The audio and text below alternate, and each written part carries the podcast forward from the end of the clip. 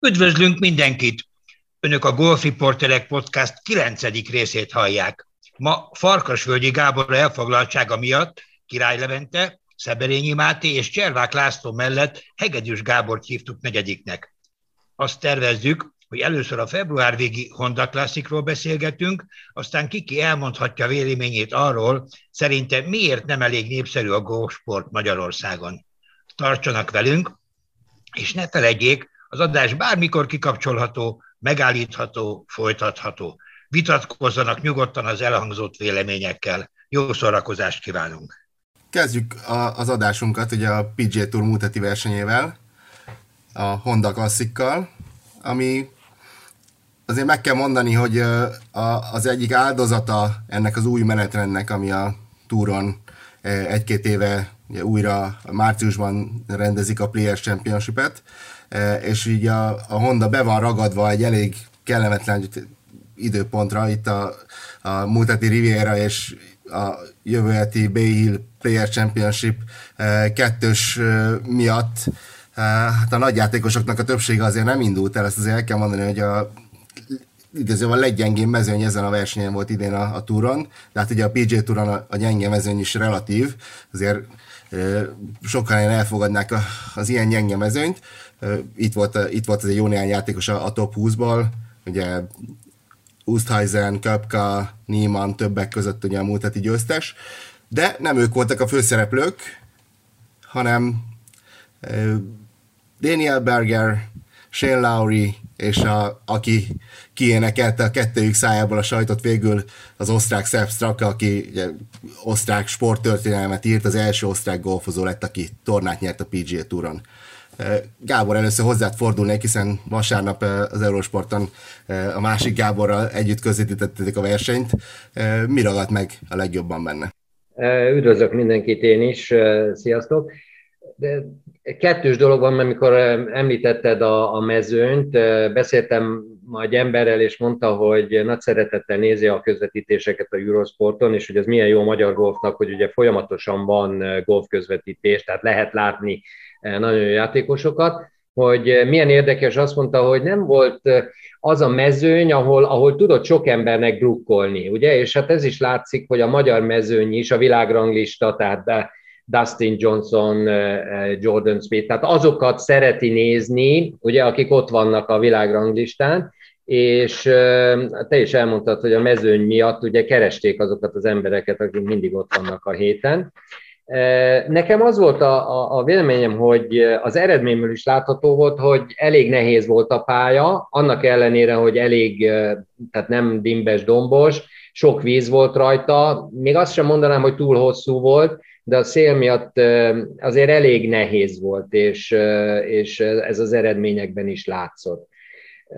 A másik, amikor elkezdtük a közvetítést, ami még nem volt élőben, a Euros, vagyis élőben volt, de nem volt közvetítve, hogy a Gábor úgy jött le, hogy na megint egy unalmas utolsó nap lesz, mert öt ütéssel vezet Berger, és hát mit lehet ilyenkor csinálni.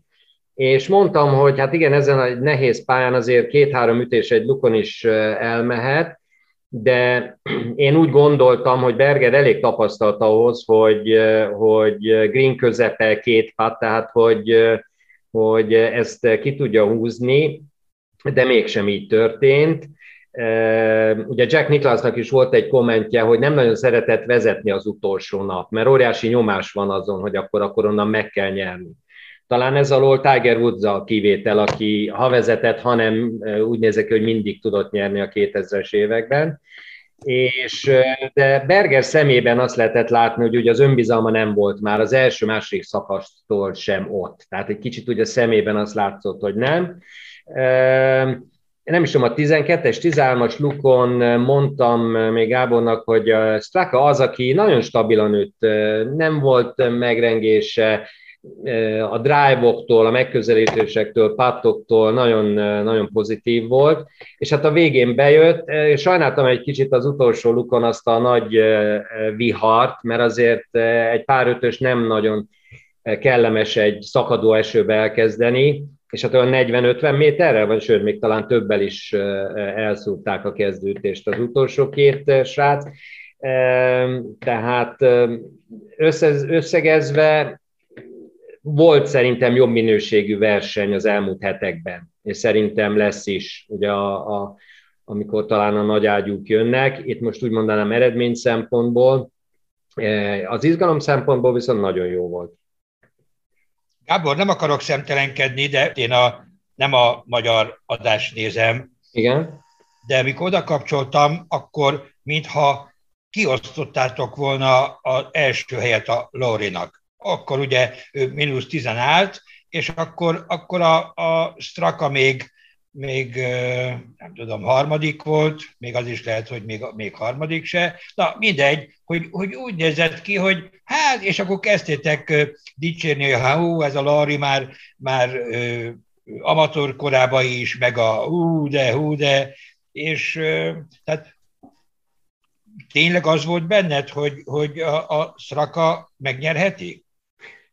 Igen, én mondjuk én nem tudom, hogy két Gábor volt ott, nem tudom, hogy mindig én rám gondoltál, de én azt nem mondtam, hogy ez lefutott, sőt, még, em, még emlékszem, hogy említettem is, hogy még Svensson és Körk is ugye mínusz hatra volt, amikor ott álltak, és pont azt mondtam, hogy hát még azok is befutók lehetnek, Mondom, azért visszakozom, mert én nem hallottam végig, tehát, és, és tényleg amikor hallottam, akkor a Gábor volt a fő, aki, aki ugye a te vagy a mi tapasztaltságunkhoz nem igazán ö, mérhető, de olyan furcsa volt, hogy, hogy, hogy akkor, akkor tényleg vége a versenynek. Én mondtam a Gábornak, tehát ő úgy jött, hogy ugye milyen unalmas lesz, mert öt, öt ütés előnye van Bergernek, és hát egy tapasztalt játékos már csak azt fogjuk mondani, hogy még hányuk van hátra, még pont, majd talán más közvetítésben fogom mondani, hogy Hát ezért váltottak matchplayből strokeplaybe a golfba is, hogy ne csak két játékos nézünk, tehát a teniszbe két játékos között lesz a, a, az Ausztrál Open győztese, vagy a Wimbledon győztes, míg golfba, ugye most tegyük föl 10-15 ember, még az utolsó hat lukon is szerephez juthat. Én úgy láttam, hogy Bergerhez képest Lauri mondjuk tényleg stabilan játszott, de hát Levivel pont beszéltük, hogy azért az utolsó 17-esen is ugye egy elég nagy hátdrót, hukkot ütött, ugye szerencsésen mentett pár. Az utolsón 100 méterről vegyel, nem tudta eltalálni azt a kis szigetet, tehát azért az, az nyomás alatt ugye balra 20 méterrel az, az, az ott, ott látszott.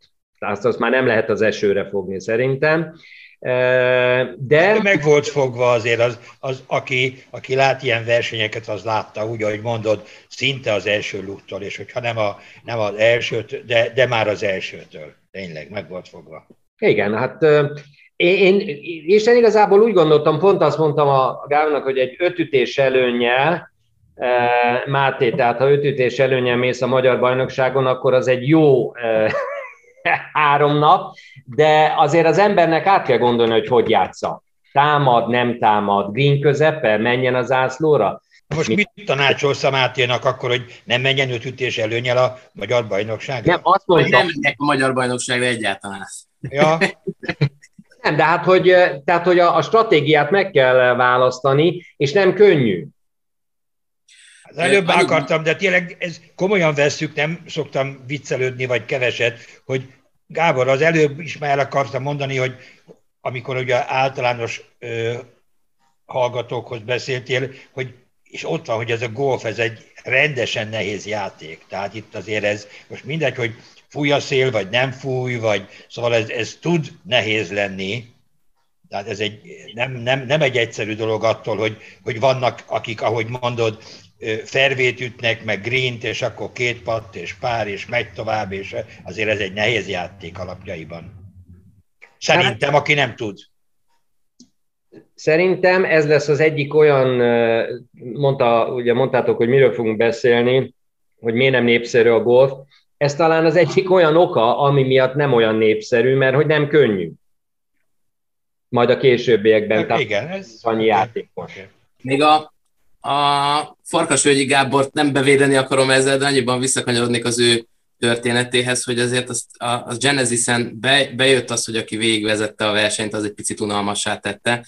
Volt ott egy, egy olyan periódus, amit múlt héten is beszéltünk, amikor úgy tűnt, hogy talán föl tud zárkozni, akkor Joaquin Nimánra ö, a Cameron Young volt a leg, legközelebbi üldözője, aztán mégse így lett, és ha nem is mondom, hogy, hogy unalmas volt a verseny, azért elég sima lett, és hát ebben a, ebből a szempontból benne volt ebben a Honda klasszikban is, hogy hasonló forgatókönyve lesz, ugyanis amennyit én láttam a versenyből, ott Berger az elég érinthetetlennek tűnt a, az első három nap alatt, hozzátéve, hogy a, a PGA National az a pálya a PGA Touron, ami évek óta a legtöbb vizet itt ütik a játékosok, tehát azért elég rendesen próbára teszi a mezőnyt, és Gábor mondtad, hogy nem volt annyira hosszú a pálya, ez, ez azért relatív, mert hogy pár 70, tehát ahhoz képest azért nem is annyira rövid, és látszott, hogy iszonyatosan kemények voltak a greenek, elképesztő nehéz volt rajta, rajtuk megfogni a labdát, úgyhogy megszenvedtek rajta, rajta rendesen a játékosok.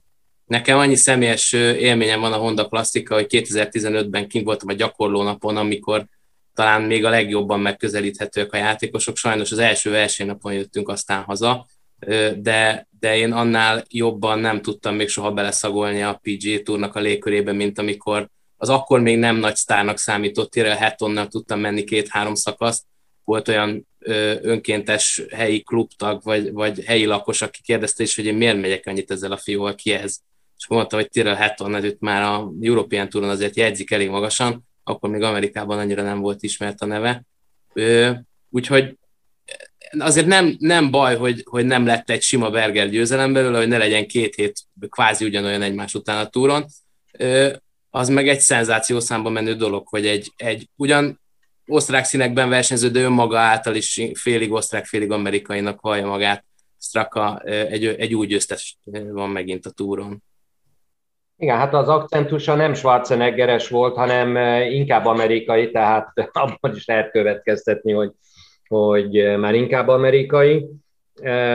Azért örülni lehet, hogy, hogy ugye más országbeli is nyer, hát ugye múlt héten Csilei, stb. Tehát ezek, ezek azért szerintem jó előrelépések világviszonylatban. Egy picit én is visszakanyarodnék Bergerhez, meg, megvédeném Gábort távol létében, mert tényleg... Nem bántom őt. De, de nem, is, nem is azért mondtam, csak tehát, hogy de tényleg nagyon úgy nézett ki három nap alatt, hogy hogy, hogy Berger abszolút magabiztosan kontrollálja a versenyt, és ugye azért hozzá kell tenni, hogy mindenki ez kvázi a kedvenc pályája, itt mindig jól szokott játszani, nyert már itt versenyt, sőt, újoncként, azt hiszem egyébként pont abban az évben, Máté, amikor kim volt, 2015-ben playoffot játszott, és a playoffban maradt alul, akkor azt hiszem Padraig Harringtonnal szemben. Tehát csak ilyen kis háttér, hogy, hogy, hogy neki itt mindig jól szokott menni, és ugye három napon keresztül nagyon patent módon ütögette ezeket a kis, amiket itt a közvetítésben is mondtátok, Gábor, ezeket az alacsony katokat, amiket tényleg borzasztó magas százalékban mindig oda mentek, és, és nagyon meglepő volt számomra, hogy igazából a, a legkönnyebb szakaszon, hogy a, a pár ötös hármason fervé közepéről egy, egy könnyű vegyütést hogyha üti azt a kis szokásos alacsony katot, amit, ami, ami, a, ami a, az, amivel keresi a pénzét, így most idézőjelbe, e, akkor semmi baj nem lett volna, és akkor lehet, hogy teljesen más versenyt látunk. Ehhez képest a létező legelosszabb helyre rövid oldalra bunkerbe ütötte, és onnan, onnan ugye még hibát hibára halma, igen, tehát, és egy duplával jött le a legkönnyebb szakaszról. Tehát az annyira megfogta, hogy onnantól kezdve tényleg nem lehetett ráismerni, és egyébként a, a legdurvább, hogy nem csak a, a hosszú játékban, hanem a, a pattolás ott volt a, a legszembetűnőbb talán, hogy, egy darab pattot nem ütött be egész nap, tehát a, a leghosszabb patt, egyetlen egy patt volt, ami nem tepin, az összes többi az, az mind csak lyuk mellett bepöstölte, semmit nem ütött be, ami azért e, sokszor persze pár pattok voltak, de de hát itt egy-egy ütésről beszélünk, amikor óriási jelentősége van, és e, e, hogyha ha nem úgy kell nekiállni az utolsó lyuknak, ahogy, akkor nyilvánvalóan teljesen más lett volna az is, mert azért nekem az egy nagyon tiszteletreméltó dolog volt, amit ő ott csinált a 18-ason, ugye támadós, tá, neki ígút kellett ütnie, tudta, hogy a playoffhoz ígút kell, ezért elővette a három fát, amit és ráütött az ásztóra. Nyilvánvalóan vizet ütött, abban a szituációban majd nem az volt a papírformál, ugye azon a, azon a green ugye ott a teljesen jobb oldali zászló pozícióra, hogyha valaki ráüt, akkor... Viszont pinháj volt. Igen, tökéletes pinháj, pinháj víz, de De ugye... Pont az ő kátütésével, érted, egy, egy 40, 38 méter széles green, tehát ahova ütött a Lauri, tehát ha odaütés jön a, a kátsotja, akkor, akkor azért az könnyebb. Hát igen, de, de ezt akartam mondani, hogy a legtöbb játékos ugye oda célzott volna a green bal oldalára, és eh, ad magának egy 15 méteres eagle és, és több mint valószínű, hogy Birdivel lejön, és, és egyébként olvastam, talán 320 ezer dollárt bukott be, így, hogy bevállalta azt az ütést. Hát a, nekem is tetszett, de különben amit mondtál, teljesen így van, és még Máté mondta, hogy a greenek nagyon kemények voltak. Ugye a negyedik nap bármelyik PGA versenyen, kétszer greenek, nagy szélben, e, azok, azok e, tényleg olyan greenek, amit, amit azért most hogy mondjam, Mária völgyön a 12, tehát van olyan alkalom, ami, amikor gyorsak a greenek, de ezek annál még gyorsabbak, és kemények, tehát nem tudom. De akkor már esett az eső majdnem fél órája. Mikor? Hát a végén, amikor a... Amikor a... Most hát a, nem az utolsó két lukra mondom, hanem volt is egy érdekes bejátszás, amit, amit emlékszem is, és mondta a Levi is, hogy rosszul pártolt, hogy az utolsó 29 lukban, tehát volt egy ilyen felírás, az utolsó 29 luk alatt nem ütött be egy pattot se 12 láb, vagy 10-12 lábon belül. 29 lukon, még meg is meg emlékezem, hogy mondom, Jézus Mária, azért az nagyon sok. Igen, tehát ugye ez 3-4 méter, tehát amíg abszolút beütető. Semmit nem ütött be 3-4 méterről, vagy párpat, vagy nem. Tehát úgy... ugye, a vasárnapi két bőrdi, az mind a kettő egy beütött bunkerütés, meg egy beütött chip, tehát... Igen, tehát azok ilyen speedféle mentések voltak, tehát az tényleg. Gábor még érintette itt az előbb, hogy mi van akkor, amikor nagy előnyel neki látsz egy utolsó napnak. Szerintem egy ilyen mezőnyben nem tudsz fék, fékkel a, a, a lábadon versenyezni, tehát ők ezt pontosan tudják, Berger biztos, hogy nagyobb versenyző annál, mint hogy, hogy úgy menjen ki, hogy látva a szkórokat, végül is egy nulla elég lenne, hát ne, ott ilyen nagyon deep mínuszok nem voltak, úgyhogy azzal azért haza lehetne hozni. Szerintem így PG Touron nem, nem nagyon lehet versenyezni. Viszont amit meg Levente mondott, hogy szimpatikus volt, hogy támadott, az valóban az, hiszen nekem van egy csomó olyan inkább 40 pluszos játékossal szemben, és most mondjuk pont ilyen Polter neve jut először eszembe, akik egyszerűen ilyen helyzetben nem játszanak győzelemre. Jó a harmadik hely, jó az ötödik hely, meg is kapta már kritikaként, tehát van olyan, aki, aki, aki nem megy el ezért, ezért a hármas fájt, vagy azért, mert egyáltalán nem tudja megütni, mert mondjuk ilyen Polter onnan eszébe se jusson, mert nem üti el addig,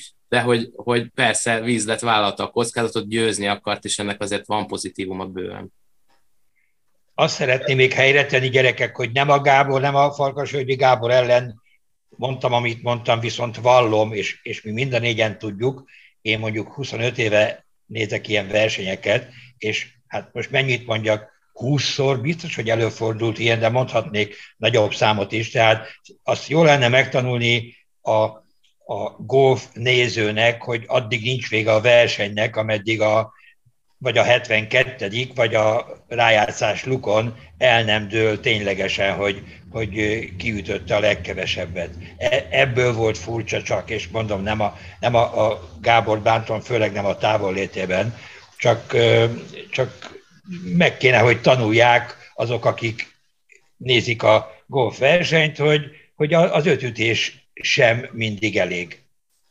Hát ezt, eh, eh, amikor élőben láttad szegény francia Van de Veldét Carnoustie-ba, pontosan, az, pontosan. Az, az, az, olyan volt, hogy már, már tényleg a fagyit vettem ki, ami, hogy most ez már teljesen egy francia győztesünk van, és hát amit ott művelt. 99-ben. Tehát az, az, az, az, az majdnem rosszul lettem, hogy hogy lehet ilyet, hogy szerencsésen átpattanon a négyes vassal, lehet, hogy vegy-vegy, tehát Szóval... Ő, is, ő is rosszul lett szerintem, mert különben nem állt volna be a vízbe. Rosszul van. Levette, levette a cipőjét, és, és akarta ütni a térdig érő vízből. Azért hát az... A krokodilok közé, hát óriás, tehát teljesen izé volt. Na mind, visszatérve, tehát a, a pattolás ugye az, ami a pénzért szól, és, és lehet, hogy rosszakat ütött különben a, a, a double bogey után volt egy pár nem olyan hosszú szakasz, és hármas fával víz volt balra, bunker jobbra, és nem a víz fölött ugye a kis kátütését ütötte, hanem középre kezdte és bunker volt. Tehát már ott lehetett látni, hogy elment az az önbizalom, ami napokig volt. Azért három napig ezen a pályán 65, 65, 69, azt hiszem ez volt az első három napja, azért az, az meggyőző. Tehát, hogy az, az, ott jól kell játszani. Lehet, és hogy elfelejtette, hogy ennyit ütött. Nem a swingje ment el, hanem az önbizalma.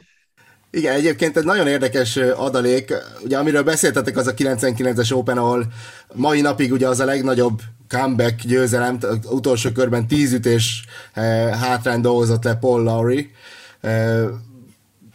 Jean Van de Veldével szembe, aki az utolsó lyukon ugye tripla bogit ütött, és egy duplában megnyerte volna, tehát ugye az azok ilyen legendás képsorok, de a, a második ilyen legnagyobb majdnem uh, comeback az egyébként pont Berger nevéhez fűződik azzal a 2015-ös Honda klasszikon, aki 9 ütés hátrány dolgozott le az utolsó körbe, tehát ő pontosan tudja, hogy itt az utolsó körben ezen a pályán nagy hátrányokat lehet ledolgozni, uh, csak ugye nem nyerte meg, ezért, uh, ezért végül is nem ez lett a, nem ez került be a történelemkönyvekbe.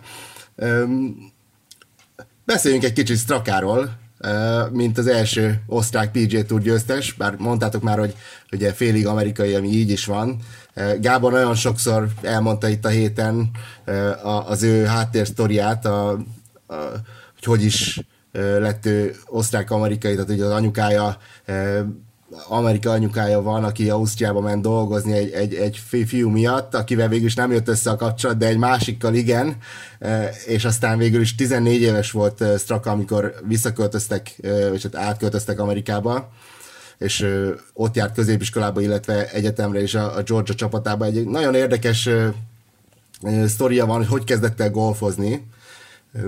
A Horváth Csaba Doki barátom aki nagyon képben van az osztrák golf minden történésével, mesélte nekem, hogy a, mind a két fiú, már van egy testvér, aki ugyancsak egészen jó kis golfozó volt, ők együtt kezdtek golfozni Fontánában, de hogy, hogy miért? Mert nem nagyon szerettek egyébként sportolni. És hogyha ha ránézünk Sepp Strakára, akkor talán ezt így, így értjük is a mai napig nem, nem túlságosan sportoló kinézete van, és azért lett a golf, azért döntöttek végül a golf mellett, mert olyan sportot kerestek, ahol nem kell futni, nem kell, nem kell sokat mozogni, és nem is voltak egyébként, vagyis hát különösen Szep nem számított egy, egy tehetséges gyereknek, egy, egy sikeres juniornak, tehát nem volt semmi előjele fiatal korában, hogy belőle komoly túrjátékos lenne.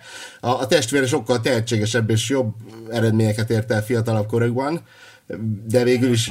Itt hagyd szóljak bele még, hogy amit én olvastam, az, hogy 11 éves korukig fociztak, és 11 éves korukba kezdtek el ö, golfozni, és pontosan a bátyja ha jól tudom, szemnek hívják a bátyját, és, és ő kijelentette, hogy golfozni fogunk, és akkor elkezdtek golfozni. És mindenhol a szem volt a, a tehetségesebb, és az amerikai, ugye 14 évesen, ahogy mondtad, átköltöztek Amerikába, és amikor aztán a egyetemi fölvételre került a sor, akkor is az volt, hogy a szemet vitték, úgy, ahogy mondott, hogy vitték volna, és akkor na jó, te vagy a testvére, na jó, akkor gyere te is.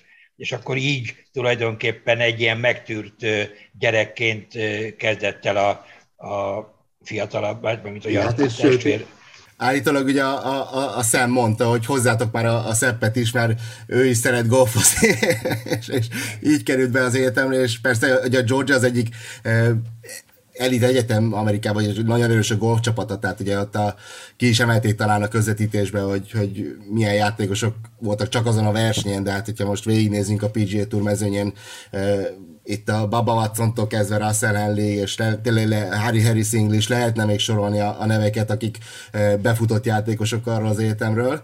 Uh, tehát azért az már, az már jelzett valamit, hogyha, hogyha ő ott a golf csapatba be tudott kerülni de azt mondjuk el, Laci, hogy mi, az, mi Sepp Straka nevével szerintem akkor találkoztunk először, amikor az osztrák European Tour versenyen elkezdett minden évben szabadkártyákat kapni. Pont ezt szerettem volna elmondani, de, de, de feléd is, feléd is helyesbítve ezt a történetet, mert úgy, ahogy mondod, hogy elkezdett szabadkártyát kapni, és nem tudom, hogy tudjátok, Gábor, gondolom, hogy hogy tudja, mint, mint Kedi. Kedi, pontosan. De igen, ezért mondom, hát te ott dolgoztál. Akkor igen, igen, na mondj, igen. Hogy a a versenynek a promótere az egy Edwin Weindorfer, Herwig Straka nevű páros volt, és ez a Herwig Straka alapította az Emotion című céget, ahonnan a mi Bernd Liebmann haverunk is van, ahonnan valószínűleg, hogy a, a meghívás jött a Benjinek. És, és ezért ezzel a duóval többek között a Benji, meg a, az Igor, meg, meg mindenki jobban van, és miután ismerős lett ez a Straka név, mi a Leventével figyeltük, mennyit mondunk, Hát tíz év óta nem, mert annyi nincs, de egy 5-6 éve figyeljük, hogy van ez a straka, és akkor például azt nem tudom, tudjátok, hogy az olimpián az első nap után ő vezetett 63 Igen, ugorjunk vissza, Laci, bocsánat, mert majdnem 10 éve. 2013-ban kapott először szabadkártyát az osztrák ópera, és ugye azon, az, emlékszem annak idején, néztük, hogy úristen, 80-akat játszik a gyerek, hát ez milyen kínos, csak azért van ott, mert ugye a Straka a neve, de aztán, aztán évek során beleerősödött a mezőnybe, és végzett ő top 10-ben is aztán az osztrák open tehát... De nem... neked mondom önkritikusan, hogy képzeld el, hogy nem, az a, nem a, a Herwig Straka a papája, ha, és nem, nem ez az emotionös hapsi a Straka, hanem, ahogy mondtad, a, a mama az egy ö, golf shopban dolgozott, és oda ment hozzá egy kesztyűért egy, egy mérnök, egy, egy Straka nevű ember, egy mérnök, és ők egymásba szerettek, és úgy, úgy ö, születtek a gyerekek. Ez a fiú testvérpár, meg még van egy, egy lány ö, testvér a családban, ha, ha jól tudom, de lehet, hogy az a másik Strakájé. Na, szóval, hogy én, én bevallom, hogy ez nagyon ritka, hogy én ilyen tartósan ilyen tévedésben vagyok, de, de most legalább megnéztem, és akkor magamnak is, mert neked is el tudtam mondani, hogy ez nem a, a Hervég Straka. Ugye, mert amikor Gábor, ti mondtátok, hogy, hogy ö, ö, történelmi esemény, akkor a történelmi esemény nekem sokkal kevésbé volt az, hogy egy osztrák, oké, az is történelmi, hanem hogy egy gazdag embernek a fia ö, versenyt tud nyerni. Mert, mert általában tudjátok, hogy hány milliómos golfozó van, és mármint, hogy nem profi, hanem aki golfozik, és mindenki profit szeretne a, a fiából nevelni, és eddig még senkinek nem sikerült, és én most ezt láttam beteljesedni, hogy na, az első milliómos, akinek a, a fia is végigéli ezt a hihetetlen munkát. És mondom most, be kell, hogy lássam, hogy ez nem az asztraka.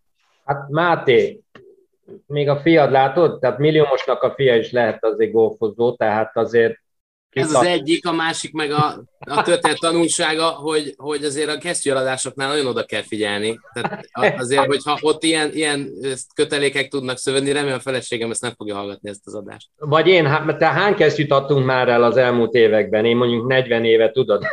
Hát, hogy hány gyerek lett belőle, az a kérdés. Ja. És hány PGA Tour győztes? Az a később kiderül. Ja. Mm, jó. E, különben most eszembe jutott, amit mondtátok, hogy ugye ti is többször voltatok European Tour, meg PGA Tour versenyen. Én most itt visszaemlékezve, hogy mennyire gyorsan tud változni a, az eredmény. Én ott voltam St. Andrewsba 90-ben, amikor a Fáldó nyert, most már ugye Szörnik Fáldónak kell említeni, és két nap után Egába volt a Fáldó a, a Normannal és az én kedvenc játékosom volt a Greg Norman, és ott... Jó, jó, ezt nem szeretném hallani. Ezt nem szeretném hallani. Tudtam ja, más jelent már, de attól még... E, mint, mint játékos, ugye, aztán majd, hogy ki hova... Jó, ez csak egy vicc volt, vicc volt. E, és, és mentem velük, pont ott voltunk, még Gáti Feri bácsi volt kint, és akkor mondta, hogy a Magyar Golf Szövetség meg ez, meg az, apám ott segített neki, és kint voltunk, és sétáltam az, ugye az utolsó csoporttal, és azt hiszem 66, 65, 66, 66, valahogy így voltak ketten, eh, mínusz 12-vel két nap után. 9 lukig egál volt, 10-es pár, rövid pár 4-es egál, 11-es pár 3-as egál, és a 12-es lukon a Norman majdnem drive volt a green a Fádó meg beütött egy ilyen gorsz, ez a szúrós bozótba onnan úgy, úgy kicsippelt, és a Norman, hát ugye majdnem úgy volt, hogy hát becsipelhet eagle de mind a ketten párra jöttek le, tehát a 12-esig egál volt, és onnan a szétesés, hogy Fádó bejött 67-tel, Norman pedig 76-tal. Tehát öt luk alatt e, e, kilenc ütés különbség. Két világ, tehát ugye ők voltak mondjuk a világranglista első-második, tehát azért a Berger szétesése az nem egyedi a golfban, tehát de személyesen tapasztalni, tehát majdnem sírtam, amikor így láttam a, a, a bicikli kerekek leesve, csak a, a, a legnagyobb golfozókkal is megesett ez. Igen, egyébként érdekes, amit mondasz most olyan szempontból, hogy, hogy Strakáról is volt egy ilyen sztereotípia tulajdonképpen. Már említetted, Laci, hogy, hogy vezetett az olimpián az első kor után a, az olimpiai golfversenyen tavaly, de ő egyébként is arról híres, úgymond, amennyire híres, hogy az első körben vagy az első két kör valamelyikén szokott jól játszani, és utána a hétvégén szépen visszaesik. Hát tizedik lett, az nem olyan rossz egyébként szerintem. Hát nem, de ugye az első helytől helyről, tehát nem, nem arról van szó, hogy csak hogy, hogy ez a, ez, megnézni, ha valaki végigpörgeti a, a karrieri eredményeit a PJ Touron, nagyon látványos a, a, a scoring különbség az első két kör és a második két kör között, de ugye ezt akarom mondani, hogy ezen most egyértelműen túl tudott lépni, tehát nem, nem, nem szarta össze magát vasárnap, tényleg nagyon jó ütötte a labdát, nagyon de ugye hányszor is. megbeszéltük, most nem kisebbítve az, az érdemét, de ha nem ö, hatot veszít ö, ö, vasárnap Berger, hanem csak négyet, akkor, akkor is a Berger nyeri. Igen, tehát az kétségtelen, hogy, hogy teljesen más a, tehát érről mindig nehezebb játszani, tehát ugye Strakának ilyen szempontból könnyebb dolga volt, mint üldöző, de azokat az ütéseket azért oda kell rakni a pályára, és ugye az utolsó lyukon fantasztikus drive-ot ütött, nyilván összejöttek a dolgok, mert neki szerencséje volt abban a szempontból, akkor még pont nem szagadt le az ég, amikor ő drive volt.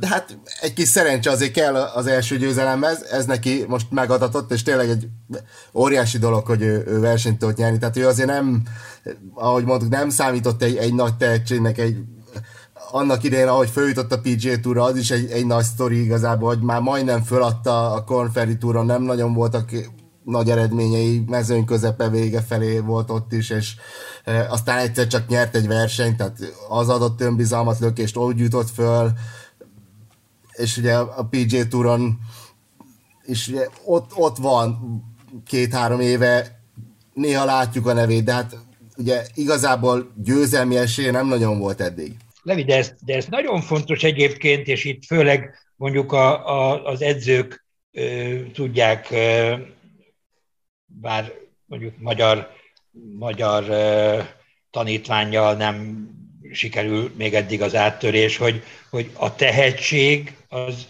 az egy százalékban vonatkozik technikára, az, igazából a, a, nekem a tehetség az a kitartás, a szorgalom, a monotónia tűrés, az, ami, amiből viszont összeáll ilyen. Tehát most, most van, ugye a tehetséges volt a Manassero, mit ér vele, épp nemrég megbeszéltük, hogy, hogy, hogy rendesen visszaesett. Tehetség a, a McIlroy, meg te, tehát vannak egy, egy-egy ember a tehetség, és a többi az pedig munka, munka, munka.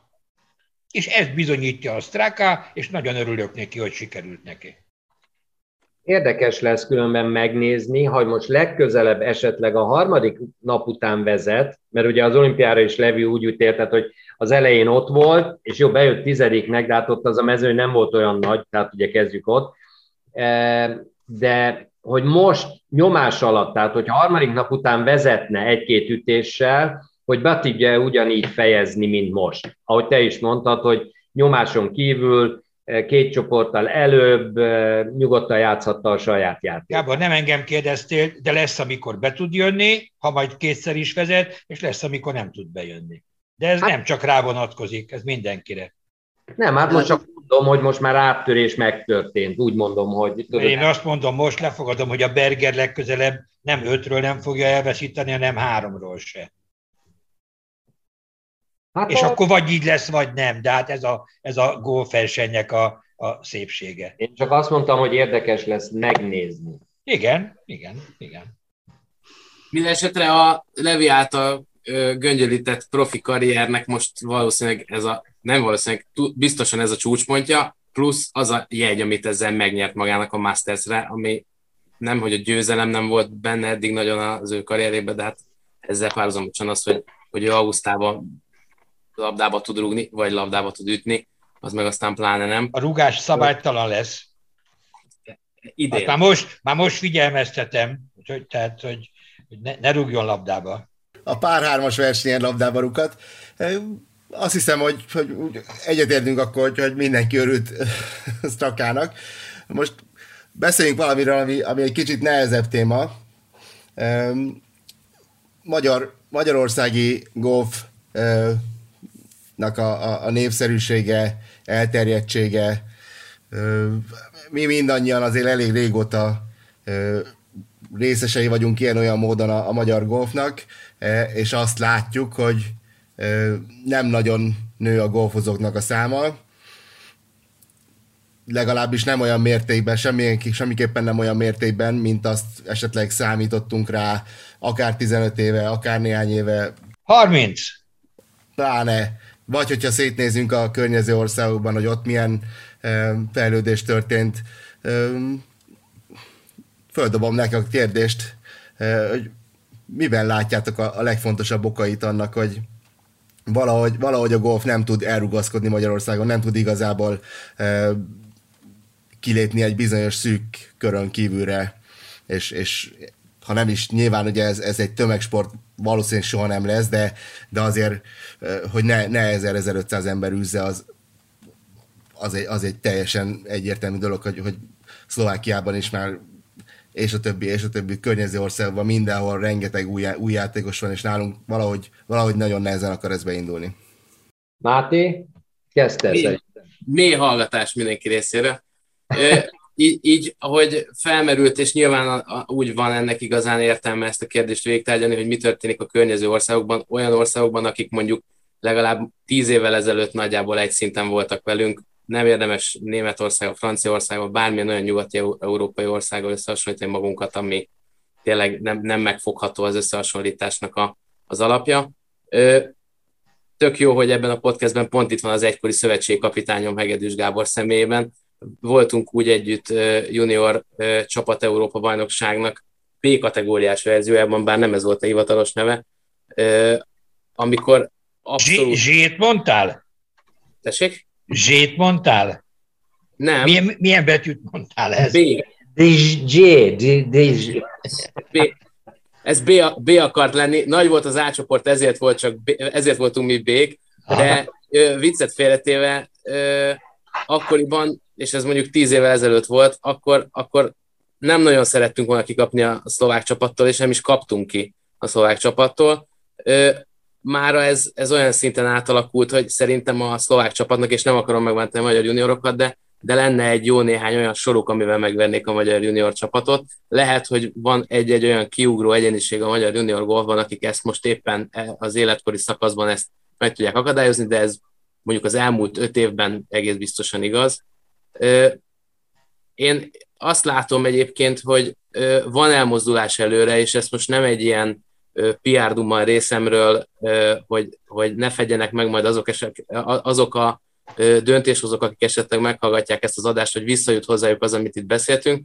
Én a, a Highland Golf Clubban vagyok két éve, és az első periódusban fogalmam nem volt a, a, a vendégeknek, a 80%-át életemben nem láttam, pedig én azt hittem öt olyan szezon után, amit a Pannonia Golf Clubban eltöltöttem, hogy én ismerek szinte itt mindenkit.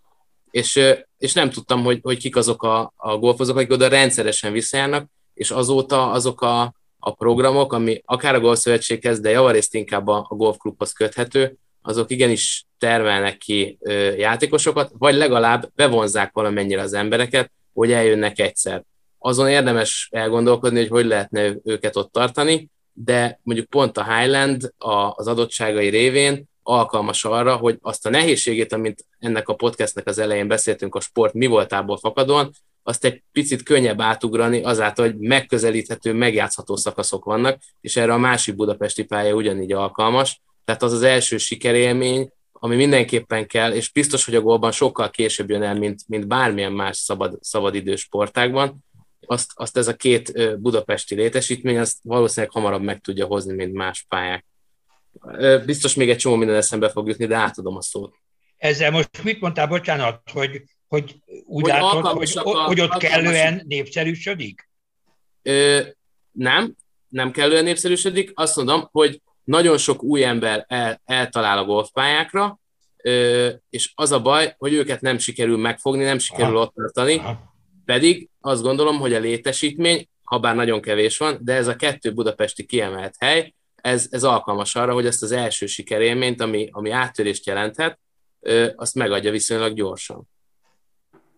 És akkor, hogyha most én lennék a riporter, és kérdezném, hogy akkor van a mondatnak második fele is? Hogy, hogy mi, mi lehet szerinted az oka?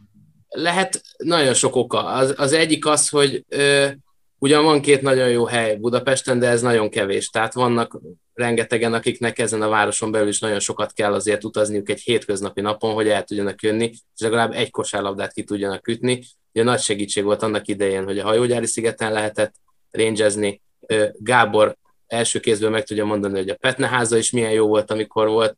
Tehát jelenleg én úgy érzem, hogy, hogy a fővárosban már lenne annyi golfozó, hogy, hogy még egy range vitán felül elbírna, de lehet, hogy még kettőt. Tehát a megközelíthetőség az egy, egy nagyon, pro, vagy a hozzáférhetőség, így hangzik talán jól, az egy, az egy nagyon nagy probléma. Azt nem gondolom, hogy olyan oktatóink, edzőink ne lennének most már elegen, akik az első lépések megtételéhez meg tudják adni azt a segítséget szakmailag, ami kellhet ahhoz, hogy, hogy valaki elindul. Legalább azt tudja, hogy, hogy hogy kell megfogni az ütőt, merre kell állni, melyik felével kell elütni. És nem akarom lebutítani ezt a teendői listát, amit, amit ott el kellene mondani, de a létszámuk tekintetében egyre többen vannak, egyre több olyan fiatal, egykori jó amatőr golfozó edzőnek, aki arra alkalmas, hogy, hogy ezeket a lépéseket megtetesse valakivel, csak az sem mindegy, hogy hogyan.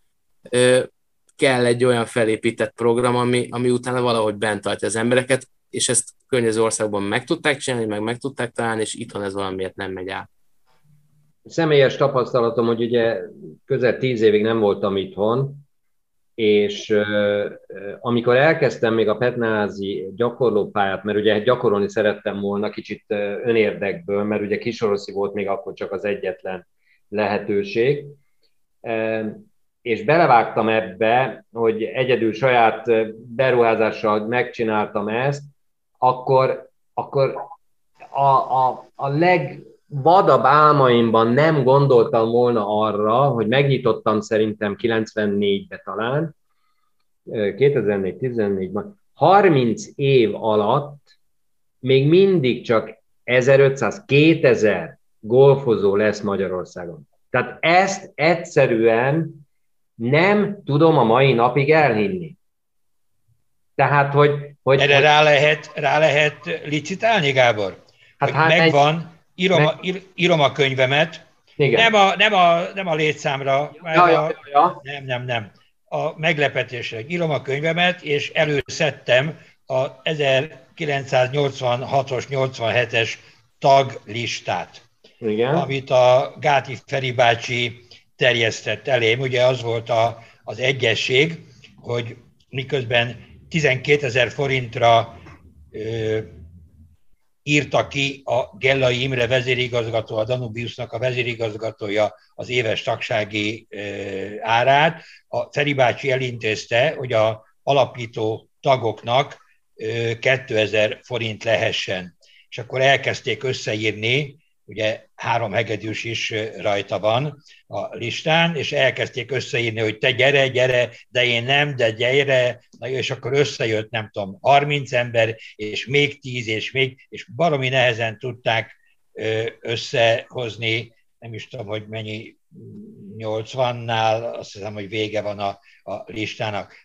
De ami az érdekes, hogy akkor én azt hittem, hogy oké, okay, hogy most mondjuk ez száz ember, de hogy majd jövőre 500 lesz, meg, a, meg 1000, és majd hú, és, és hát az én sokkoltságom szerintem sokkal nagyobb, mint a tied. Ráadásul most itt megint lehet élcelődni, viccelődni, hogy én, nekem volt 250 adásom a, a Sport 1, Sport 2 amit ismételtek kétszer-háromszor, és én minden adásban elmondtam, hogy emberek, a golf az egy nagyon klassz dolog, gyertek golfozni. És nem azért mondtam, mint ahogy ti mondhatjátok, nem ezt állítom, hogy ti ezért mondtátok, de egész más, ha az ember azt el akar adni nem 500 labdát egy évben, hanem 5000-et, hogy gyertek golfozni, akkor legalább több labdát tudok eladni. Én magamnak semmit nem akartam itt a golfon, azon kívül, hogy sportolóként láttam, hogy egy micsoda fantasztikus dolog. És én mondtam, hogy gyertek, gyertek, gyertek, és akkor jöttek olyan adások is, amikor,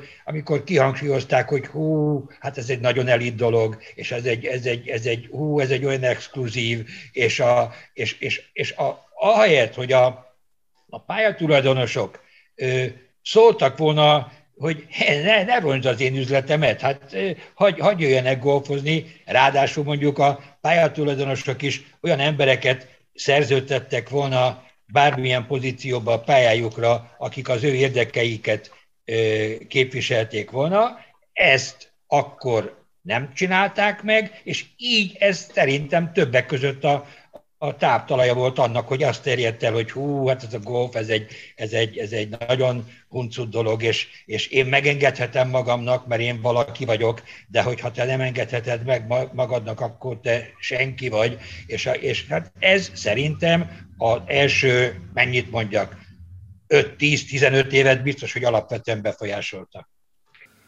Laci, én, bocsánat, csak azt akartam mondani, hogy szerintem ez, ez a mai napig egy nagyon erős befolyásoló tényező, hogy gondolom a ti ismeretségi köröteikben is vannak, akik amikor megtudják, hogy, hogy golfoz, golfal foglalkoztok bármilyen módon, akkor, akkor furcsán néznek rátok, és, és csodabogának tartanak, tehát a mai napig áll ez a sztereotípia, hogy, hogy ez valami nagyon, nagyon nagyon erítés, nagyon, nagyon zárt, és nagyon nem, nem lehet oda kerülni, ami abszolút nem igaz, tehát hogy ezt azért mondjuk el, miközben most azért szerintem, hogyha azt mondanánk, hogy hát a, a golf az egy olcsó és könnyen elérhető sport, akkor sem mondanánk igazat.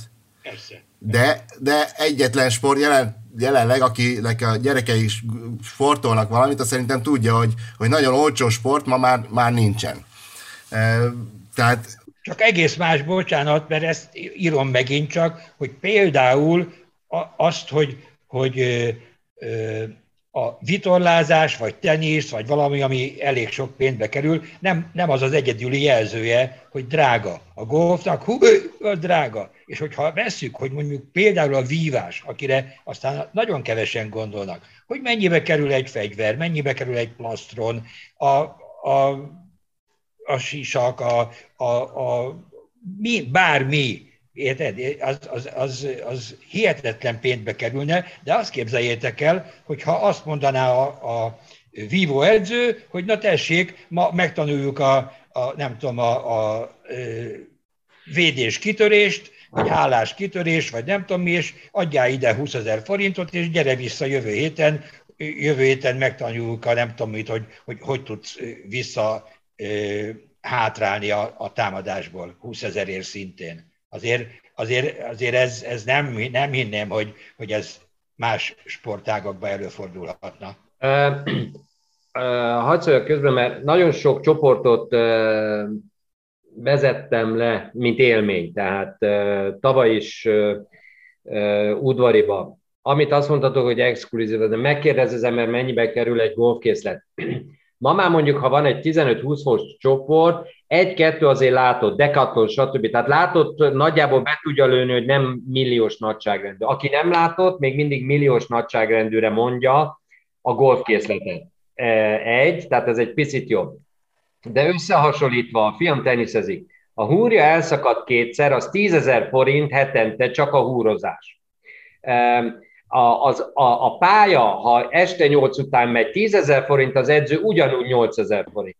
15 éves a gyerek. Tehát nagyon sok összehasonlítandó összegszerűség van, de az emberek fejébe sajnos rosszul van. Mert a hajó ott áll, több száz, több ezer hajó állott másfél millió forintért évente a kikötőkbe. Másfél millió. Azért Mária Völgyön, ami most a legdrágább, egy évig annyit golfozol, mennyit akarsz. Egy hány vadász van? Egy vadászpuska két millió forint. Ja, a sörétes az még másfél. Tehát itt nem az összegekről van szó, hanem a beállítottságról. A másik, tehát ott uh, udvariba ugye jöttek ilyen csoportok, szerveztem, egyszerűen azt kérdezték, hogy be lehet menni egy golfpályára? Tehát ilyen szinten vagyunk el, uh, hogy mondjam, elinformálva, és ez szerintem most ez lehet azt mondani, hogy a kluboknak a felelőssége, de hát egy szövetségnek ez egy alapfelelőssége lenne, hogy kommunikáljon, olyan embert állítson oda, aki tud beszélni a golfról, olyat, aki szereti a golfot. Amikor visszajöttem Magyarországra, azért nehéz volt azt mondani, hogy most én a szövetségben szeretnék segíteni, mert nem láttam azt a, azt a garnitúrát, akivel úgy, úgy láttam, hogy, hogy mindent megtesznek a golfért. És reméljük az új vezetőség jobb lesz, de hát ez egy szövetségnek a feladata, hogy az embereket azt mondják, hogy figyelj, bármelyik golfára be tudsz menni, nem kell venni semmit, tudsz bérelni, próbáld ki, megmutatják, van oktató, stb. Van most ilyen folyamat, ugye te is mondtad, Máté, hogy sokan ugye elindulnak, akik már ott van, ilyen kedvezőket, de maga az alapinformáció, és Laci, tudom, hogy ez 25 hány éve ezelőtt mondtuk, hogy egyszer nem tudnak a golfról semmit az átlag emberek. Pedig több ezer, több tízezer lenne potenciálisan érdekelt ebben, meg kipróbálna, meg, meg, meg szeretné kipróbálni.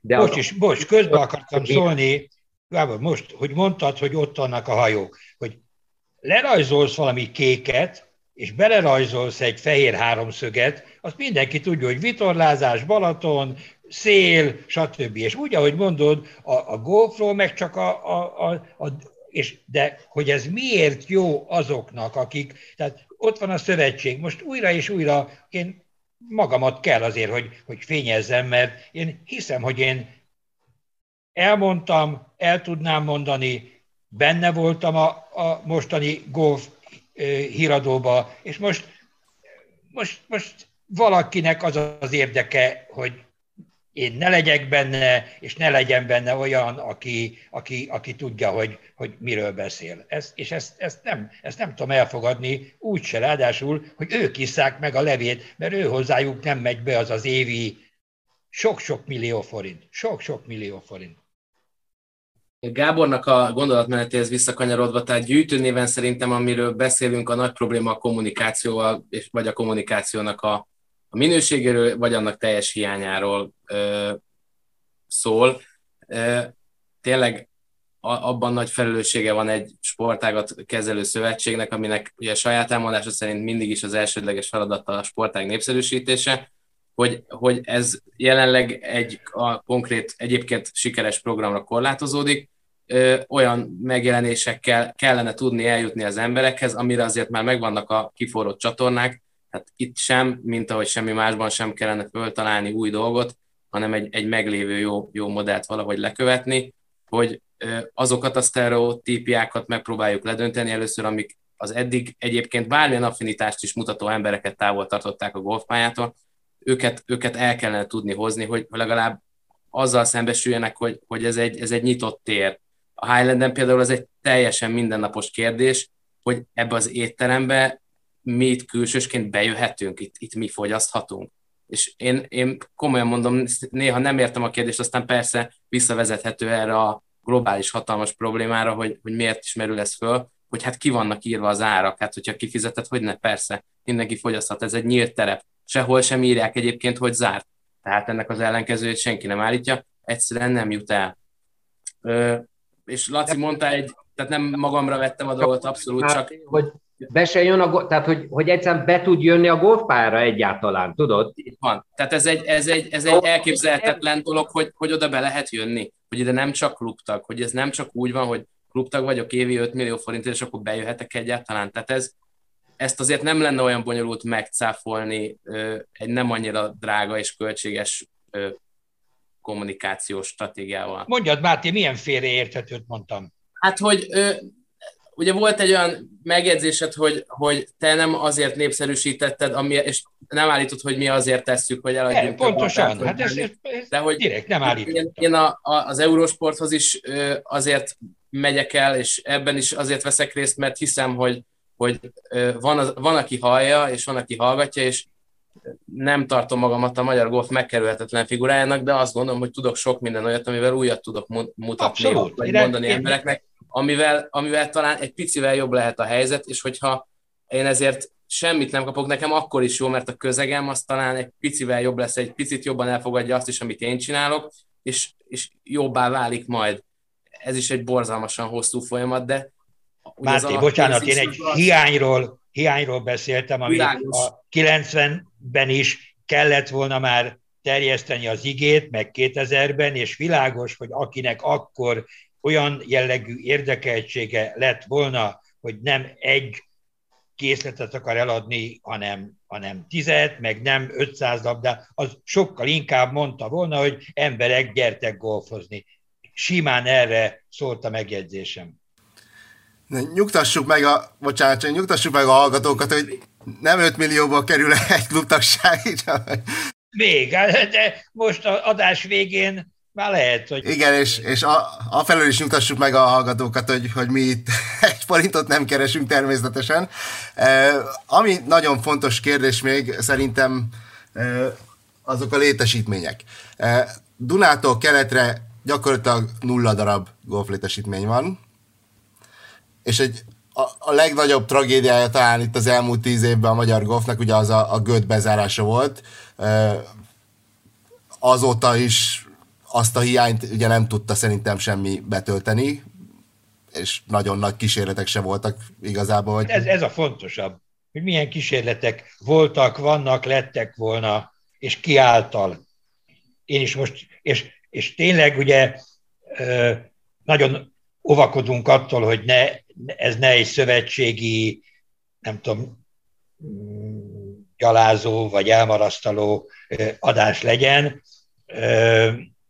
de a szövetségnek biztos, hogy van felelőssége. Én, itt van előttem az alapszabály, amiben ők önmaguk írják le, hogy a, a népszerűsítés az az ő feladatuk, de a, a pályák, a meglévő pályák, ugye, mert amik nincsenek, azok csak hiányoznak. De a meglévő pályákat, hogyha elképzeljük, mint egy, mint egy ö, ö, sörözőt, ugye minden söröző úgy megy, ahogy megy. És mondjuk azt, hogy ahol nem tudom, romlott a sör, vagy, vagy durva a csapos, vagy, vagy kosz van, vagy valami, az nem megy úgy, mint ahogy kéne. De azt nem teheti meg, hogy akkor ír a sörgyárnak, hogy küldjetek pénzt.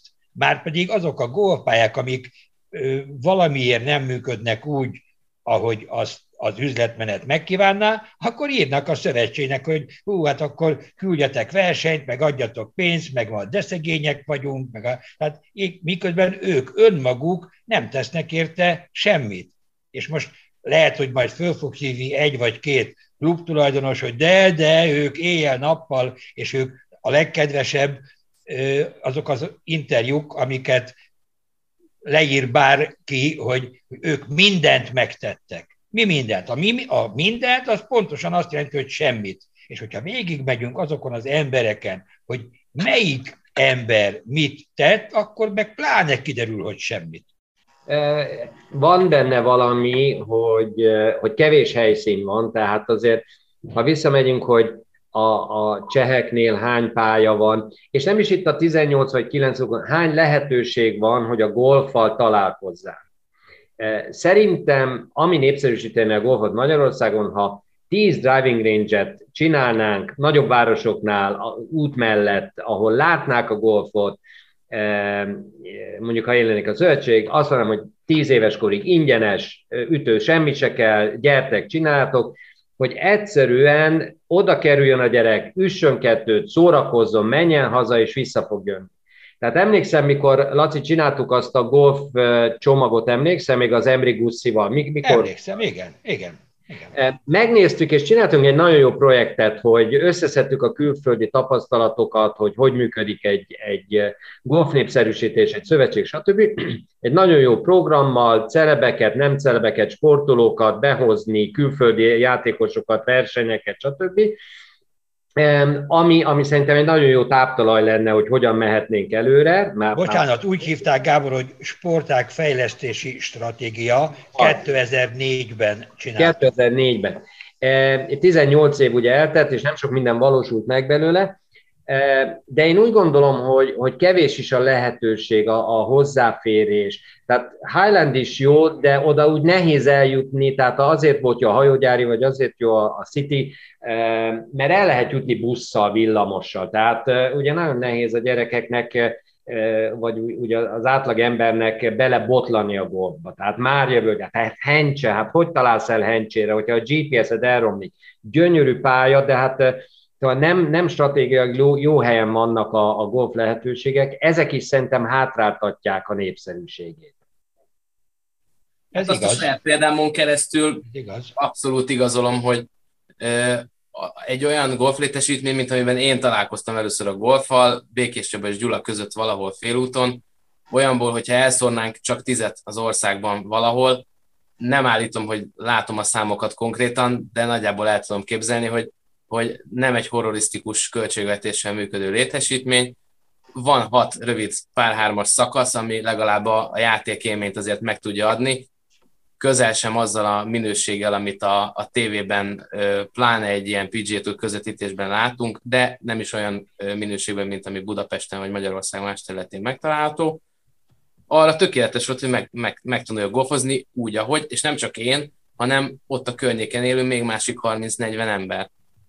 És azóta is van, aki még oda betalál, és, és találkozik vele, és megszereti, és kiár, de való igaz, Dunától keletre ettől eltekintve, én, talán Szegeden volt még valami, ami, ami néha van, néha nincs. Béla. De, igen, de, de hogy, hogy nem, nem tudsz egy olyan helyet mondani, ahol legalább egy driving range 8 elütőállással, egy range automatával, egy italautomatával, meg egy valakivel, aki három naponta lenyéri a füvet, meg összeszedi a labdát, mert hogy valahonnan egyébként innen kéne elkezdeni.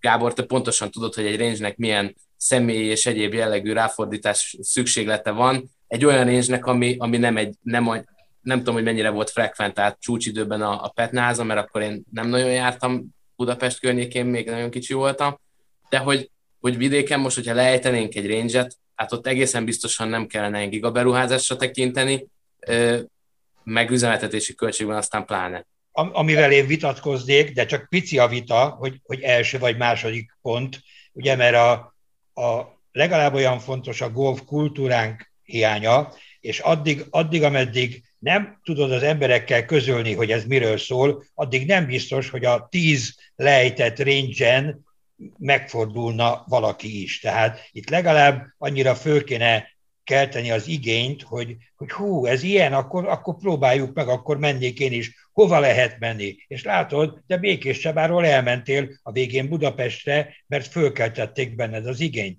De az igényt először föl kell kelteni.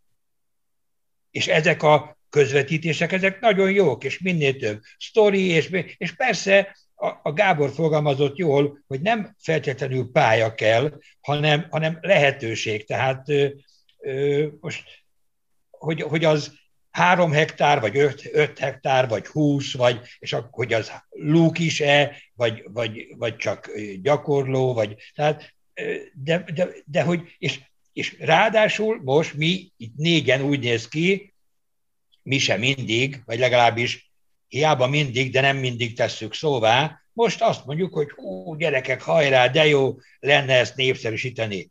Ki, ki az ötödik szerintetek Magyarországon? Van-e hatodik, hetedik, hogy kit érdekel ez egyáltalán? És meg kéne nevezni, hogy igen, én tudom, hogy őt igen.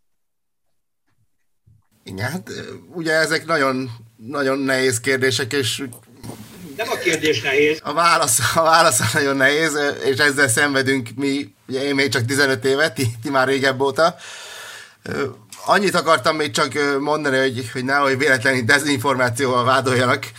A pontos számokat valószínűleg kicsit hamarabb kellett volna, de ugye egy tavalyi RNA kutatás szerint Magyarországon 2400 regisztrált golfozó van.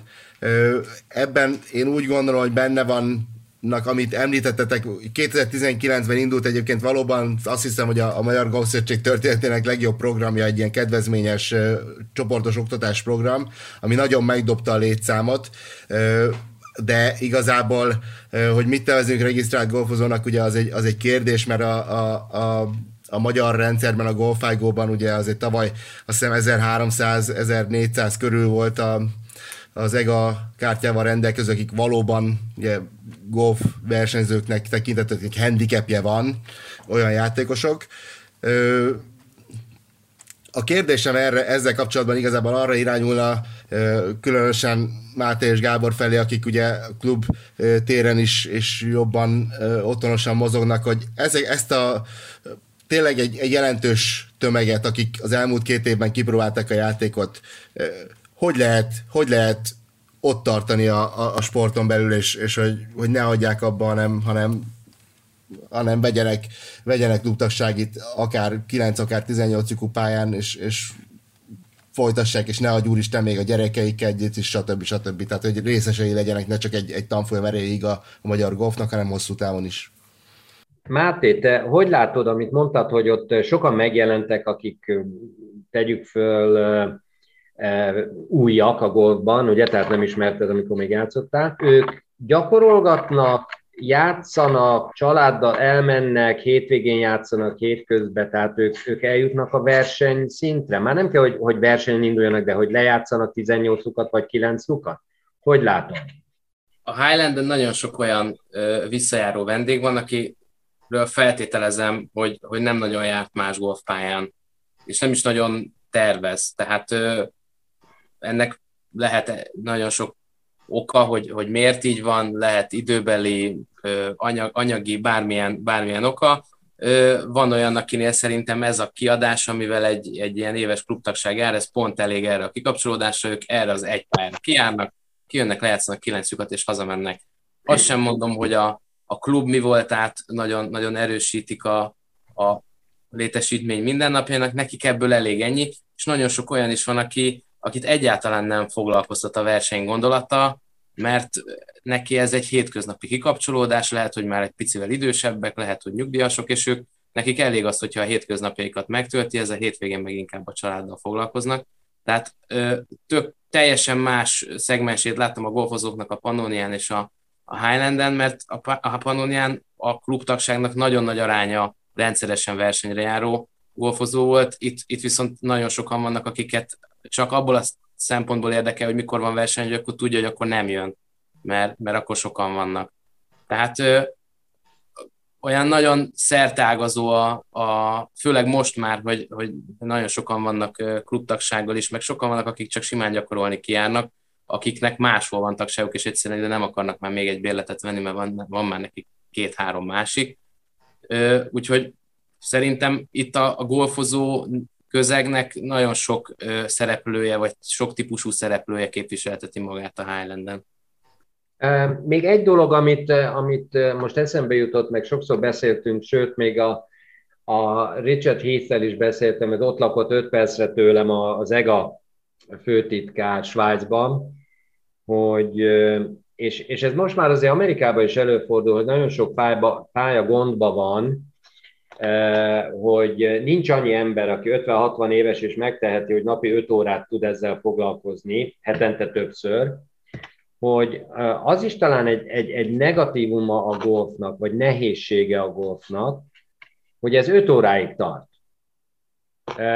Tehát két fiam van, 15 évesek, mindent csinálnak, és egyre gyorsabban csinálnak, és és a telefonnal e, e, pörögnek, és nem rajzfilmet néznek, hanem YouTube videókat, három percesek, két percesek pörögnek. És e, a leghosszabb játék, ami volt, mert azért tudnak golfozni, az hét luk volt tavaly nyáron, kocsival. Tehát hét luk volt, hogy ne keresd a labdát, menjünk már. Tehát, tehát ilyen gondolatban vannak, hogy, hogy pörögni kell, és hogy minél több gyerek vagy fiatal be, becsatlakozzon a golfba, ez is egy elgondolkodtató, hogy elége a hat luk, elége a kilenc luk, hogy, hogy szórakozz is, sportolj is, haladj is, két óra, másfél óra alatt be tud csatlakozni, vissza tud menni az irodába, Szerintem a jövő szempontjából ez is felmérendő. A Martin Andis barátom mondta, hogy kint volt például Las Vegasba, és mindenki ugye golfkocsival megy, de hát a golfkocsiban ben voltak a JBL hangszóró, ben volt a Spotify, a, az HBO, vagy a, a HBO, vagy mit tudom én. Tehát, hogy, hogy ameddig golfozik, sem maradjon le a hírekről, a Spotify-ról bömbölt a zene. Tehát ez is egy, egy, egy érdekes felfogás, hogy, hogy hogyan tudjuk behozni a fiatalokat relatív a golfba, mert mi tudjuk, hogy, eh, hogy eh, tehát azért ez egy ugyanolyan kihívás, hogy mekkorát tudsz ütni. Szerintem ennél népszerű dolog nem kell egy fiatalnak, hogy odaadsz egy ütőt, és nézd meg, hogy ekkorát tudsz ütni, mert, mert szerintem a golf az változni fog ilyen szempontból, és fel kell venni a versenyt a tenisszel, a squash a padellal, most bejött ugye a padel milyen népszerű lett hirtelen, de az is egy másfél óráig tartsa. Még a golf, az mondjuk, ha 18 lukból nézzük, akkor ah, hát az egy 5 óra. Oda menni 4 és fél óra, 5 óra, hazamenni 6-7 óra. Szerintem ez is elgondoltató, hogy, hogy pláne egy nem klasszikus országban, mint Németország, vagy Anglia, Amerika, Írország, hogy lehet, hogy a kilenc luk lenne az, ami, ami egy picit felpörgetné a golf, mint sport, mint szabadidő, mint tevékenységnek a, a, a jövőjét. Nektek mi a véleményetek erről? Annyit, bocsi, annyiban visszakanyarodnék, mert jó politikushoz hasonlóan teljesen kikerültük Levente kérdését, hogy hogyan, hogyan lehetne ott tartani a golfozókat a golfpályán, vagy az potenciális új golfozókat a golfpályán. Én, én azt gondolom, hogy kellenek olyan csomagok, amihez, ami, amiből be tudnak csatlakozni. Megosztik a vélemény arról, hogy, hogy valakit előtte el kell húzni a mézes madzagot arról, az a kapcsolatban, hogy ez mégsem olyan drága, és, és könnyebben elérhető, mint előzetesen gondolta, és aztán eltelik x idő, és szembesül vele az ember, hogy hoppá, itt azért most már teljes árat kell fizetni, mint a többieké, hogy, hogy ez a jó megoldás, vagy az, hogy, hogy csak szimplán legyen egy másik lépcső, amikor fogják az ember kezét, én azt gondolom, hogy a Highlanden az, hogy van három olyan gyakorló párhármas szakasz, ami, ami arra tökéletes, hogy egyrészt a meglévő golfozók gyakorolják a rövid játékot, meg gyorsan játszanak valamit, hogyha nem kilencet szeretnének. Ezzel egy időben nagyon jó gyakorló és játszótere azoknak a kezdő golfozóknak, akik így nincsenek azoknak az útjában, akik már a, a nagy pályát játszák. És az, azért az előfordul szerintem nagyon sok kezdő golfozóval, hogy egyszerűen nem találod el a labdát, tegnap eltaláltad, ma nem, nem tudsz haladni, látod, hogy várnak rád, kellemetlenné válik, tehát kell egy ilyen picit szeparáltabb rész, ahol, ahol tudnak ők gyakorolni, és ki tudnak egy picit fejlődni. Tehát mind területi, mind, mind gondolkodásmódbeli lépcsőfokokat bele kell tudni szőni ebbe az útba, mert valaki úgy attól nem lesz golfozó, mert látta a tévében, vagy hallotta valakitől, aztán gyors vesz egy felszerelést, aztán heti háromszor kijár meg versenyző lesz. Ezt akartam mondani egyébként, hogy uh, ugye pitch and putt pályának hívják uh, az angol száz nyelvterületen, amikre szerintem szükség lenne, ami, amikkel, amik nem igényelnek akkora befektetést, de pontosan amik, amiről beszéltünk, hogy, hogy golfozási lehetőséget nyújt, és, és oda lehet menni, játékos szempontból sem igényel nagy befektetést, tehát ezekkel kéne elindulni. Nyilván valamekkora befektetést igényel annak a kész fölépítés, valakinek vállalnia kell a költségeket, és itt, itt szokott elakadni, hogy, hogy, hogy Magyarországon ugye, nem racionális dolog golfpályát építeni, pontosan mivel kevés a golfozó, és valahogy itt a, a tyúk vagy a tojás, hogy emiatt aztán nincs is több. Hát a cseheknél hány golfpálya van most? Körülbelül? 45? 50 környéken. 50? És én még nem hallottam, hogy... 135, bocsánat, srácok, 135. 135. Én nem hallottam, hogy bezárt volna ott golfpálya. Tehát és ott... azt hallottad, Gábor, hogy 97-ben, amikor én Bükkfürdön voltam igazgató, akkor ott rendezték a, a csehszlovák bajnokságot, mert, mert nem volt normális pályájuk? Igen, igen, igen. Nem, csak azt mondom, hogy, hogy hogy, hogy azért nem kell messzire menni, és nem kell a, a golf kultúrát ugye hiányolni, tehát ezek a pályák ezeket e, e, megtöltik, tehát 200-300 e, taguk van. Gábor, nem... mindenképpen nem hasonlítanám össze a, a ö, cseh golfkultúrát és, és ismertséget a magyarral. Szerencsém volt annak idején amerikai lapkiadóval próbálkozni a Golf Digest kiadása idején, és akkor kérdezték, hogy, hogy nagyon komoly kérdések mellett, hogy mit gondolunk, hogy hány példányt lehet belőle eladni. És akkor azt írtam le, hogy hát 500-at előfizetéssel, és 500-at pedig a terjesztéssel. És akkor visszaírtak, hogy most mit hülyéskedek, a csehek tízezret írtak. És akkor akkor válaszoltam, hát ez mikor volt, 2000 táján, akkor válaszoltam, hogy igen, de a cseheknek először is ö, ott vannak a, a hokisaik, akik ö, ö, alig várják, hogy hazajöjjenek Kanadából, és, és már is ö, golfoznak. Ö, nem zárták be a tátrai, tátralomnéci pályájukat, és egyébként pedig, ha akarják, én is leírok tízezret, de nem az az érdekes, hanem hogy a, a két nép között micsoda különbség van a, a golf ismertsége és az, és az elismertsége között. És ez azt mondod, én most nem akarlak meggyőzni, de akkor is én szentül vallom, hogy hihetetlenül fontos a, a ismertség, népszerűség. Tehát nem azon múlik, hogy, hogy látnak-e útközben zöldet, ahol ott emberek kalimpának. Hát, akkor ők kalimpának, akkor megyek én is hanem hogy kell, hogy tudják, hogy ez miről szól.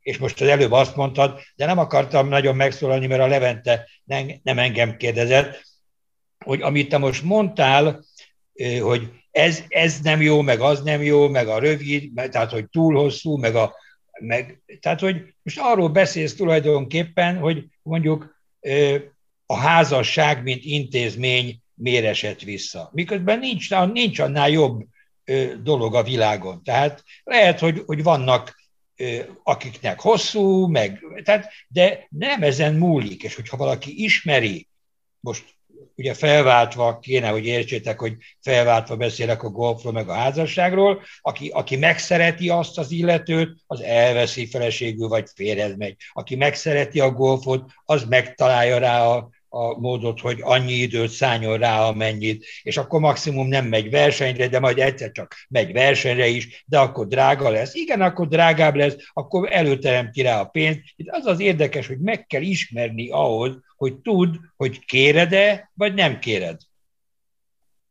De ez az én véleményem, ez, ez csak egy vélemény, nem nagyon érdekel embereket, most elmondtam nem ellenkezzek, a, a, tehát ez, ez két különböző, csak egy gondolatmenet volt, hogy a játék hosszúsága a kezdőknek, tehát amit mondott a Máté, pontosan én azt mondom, hogy pár hármasok, kis, tehát Angliában voltak ilyen pitch and pályák, amit egy ütővel végigment egy patterrel az ember, ilyen nyári szórakozásban, tök jól érezték magukat. Nem golfozók voltak, hanem a, a, a grundon vagy a, a, a játszótéren csinálták. Szerintem azok sokkal nagyobb népszerűsítési eh, tényezők lennének, és amit eh, mondom, Laci, amit már nagyon rég beszéltünk, hogy egyszerűen az emberek, ez nem jut el ez, hogy, hogy, hogy eh, próbált ki, nem könnyű, könnyű, élmény elütni 50 métert, 100 200 tehát hogy Kábor, bocs, de most pont megmagyaráztad, hogy egyszerű embereknek nem derogált, vagy eszükbe jutott, hogy gyerekek, hát menjünk ki golfozni. Most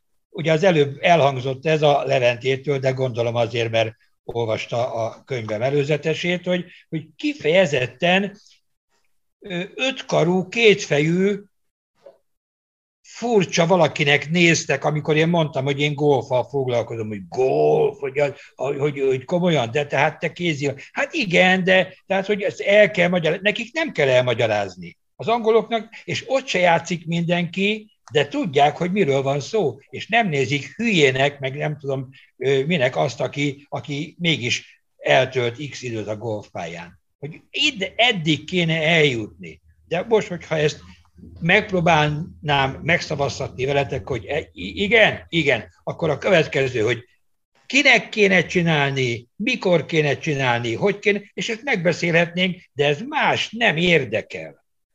Küldjétek ide a pénzt, és kész, és akkor, akkor a pálya menni fog. És még beszéljünk még szavazatokról, és akkor meg már aztán meg már minden, minden rendben lesz. Na hát szerintem szavazatokról semmiképpen sem beszélünk, meg azt hiszem, hogy be is fejezhetjük tulajdonképpen, mert ugye közelebb nem kerültünk a megoldáshoz, nem is ezzel a reménnyel kezdtünk persze bele a beszélgetésbe, de azt hiszem fontos dolgokat vetettünk föl, és minden, vagyis a több oldalra is végigjártuk, és, és tehát remélhetőleg mások is elgondolkoznak rajta, hogy mi, mi az, ami, amit lehetne, és kinek mit lehetne tenni annak érdekében, hogy, hogy ez, ez a sport, ami abszolút méltánytalanul lenézett, alulreprezentált, stb., amiről beszéltünk Magyarországon, egy, egy kicsit, kicsit meginduljon, és hát ugye tulajdonképpen ezt a podcastot is azért hoztuk létre, hogy, hogy, hogy minél több szó legyen a golfról, és, és remélhetőleg az eurósportos közvetítések ezt majd hosszú távon lesz majd egy pozitív hatása, amit talán itt egy nagyon-nagyon picit erősíteni tudunk. Ha esetleg van még valami gondolatotok, akkor tegyétek hozzá. Hagyj legyen egy pozitív gondolat, amit pont ugye ilyen Eurosportos közvetítésekben, amikor bevágják a, az egyetemi csapatból, hogy hányan játszanak ott a PGA Touron, ugye, és akkor most a, a Szaka is, meg stb. ugye ott volt, hogy, hogy arról nem beszéltünk, hogy milyen népszerűsítő tényező lenne, hogy egy magyar gyerek játszana, ugye akár a Eurosporton, vagy bárhol, és én, én, én reménykedek, és, és szurkolok, és imádkozom, hogy hát ha nekünk is úgy bejönnek, és akkor, akkor, akkor ezek a, ezeket a srácokat, akiket itt, itt láttunk, egyetem után majd be tudnak csatlakozni, és, és az is egy nagyon népszerűsítő tényező lesz. Mint hát az biztos, hogy az lenne, az biztos, az biztos. Na hát én csak ezt akartam, hogy egy pozitív gondolatot is azért szúrjunk bele. Akkor, akkor azzal zárnám a mai beszélgetést, hogy természetesen majd a magyar versenygolfról is fogunk beszélgetni egy későbbi adás témájaként. Akkor meg is köszönöm a hallgatók figyelmét, és legközelebb találkozunk.